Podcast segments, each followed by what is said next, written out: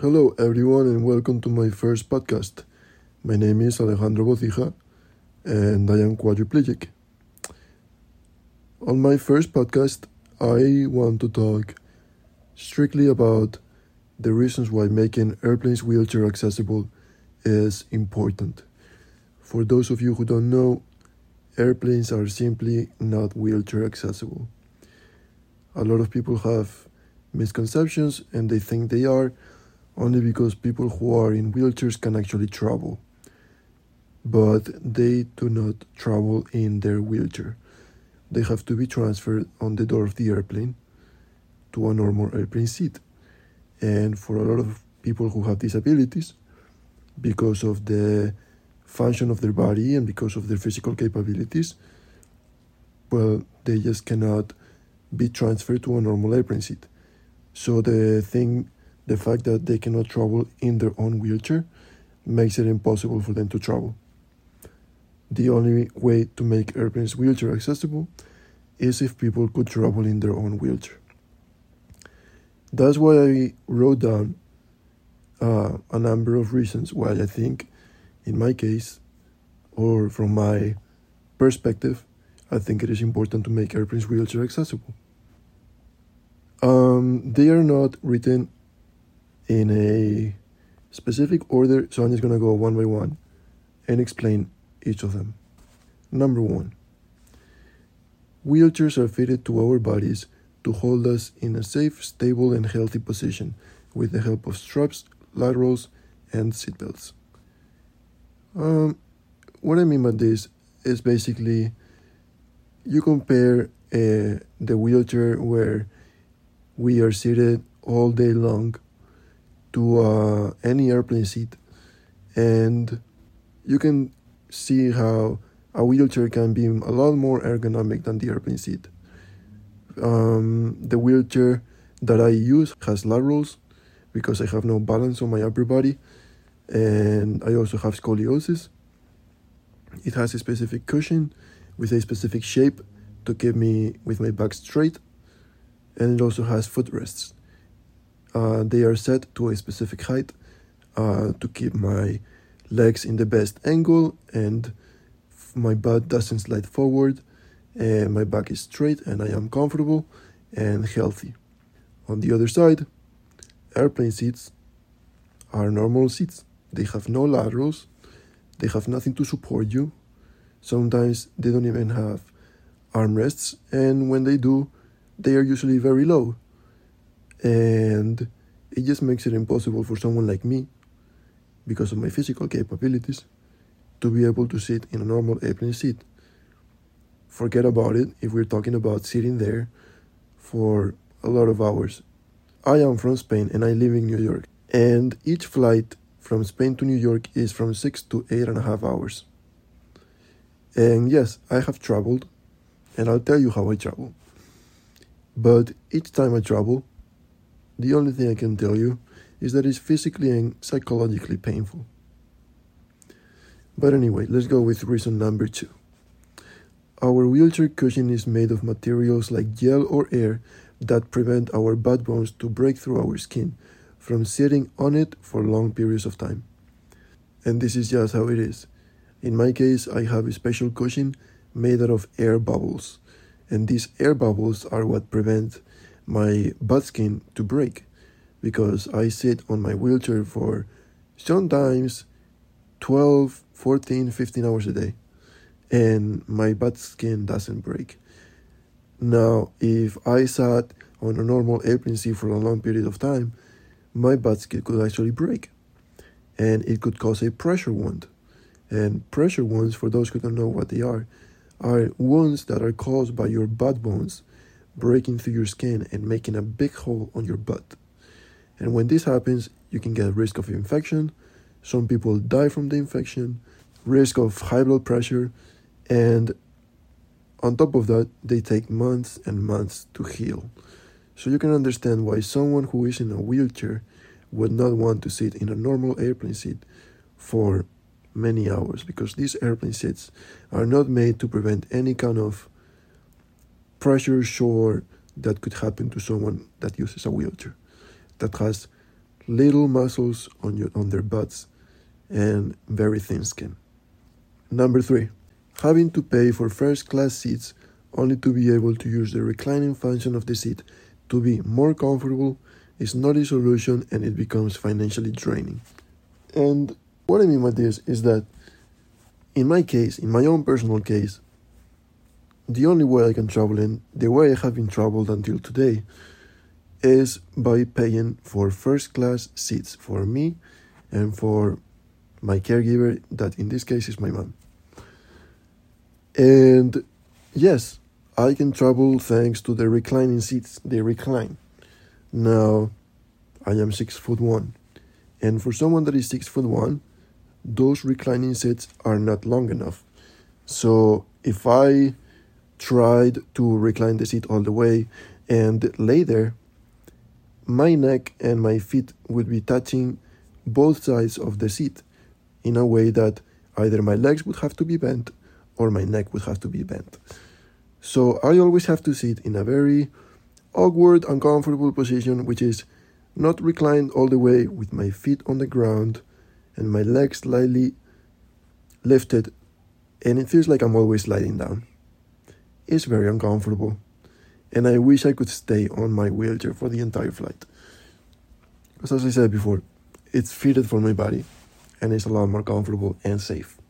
Number four, people taller than six foot one like me do not fit in airplane seat comfortably. To make it worse, we cannot move, get up, or go to the bathroom during the entire flight. We have to endure the pain and suffering for as many hours as the flight lasts. I am lucky enough that I can pay for first class seats, but there are other people who have to fly in normal economy class seats and people that are my size and even taller. I have personally no idea how they can achieve it if they were in my in my situation with my physical capabilities. But for me, it's very uncomfortable. And as I said, we cannot move and we cannot go to the bathroom. So if you need to use the bathroom and you're usually used to do it in your chair, which is usually very comfortable because we are set in positions that are easy to access, you will probably have a hard time because airplane seats are very crowded, they are crunched with each other, they are lower to the ground than wheelchair usually, and they have plastic parts on the sides that don't move. So it's very difficult to access someone in an airplane seat versus someone who is in a wheelchair. Number five, people in wheelchairs are the first to get into the plane, but also the last to leave. This translates into more hours sitting in the uncomfortable and painful airplane seat. Um, when you're in a wheelchair, you are, as I said, the first person to get into the airplane, and you are also the last person to leave. So, as you see everyone getting up, getting the suitcases, the plane gets empty, you're still sitting in your airplane chair. And not just that, you have to wait until they bring your wheelchair back up to the airplane door. And sometimes they don't even do that because they can't. You have to be wheeled into a very uncomfortable, definitely not, it's not made for people who have chronic disabilities. Uh, I mean, physical chronic disabilities. So you have to be wheeled with that wheelchair all the way through the airport until the place where your power fitted wheelchair is waiting for you. For all of you, this might sound stupid, but we not only have to be without moving, without going to the bathroom in that airplane seat for as long as the flight lasts, we have to do that for longer than anyone else.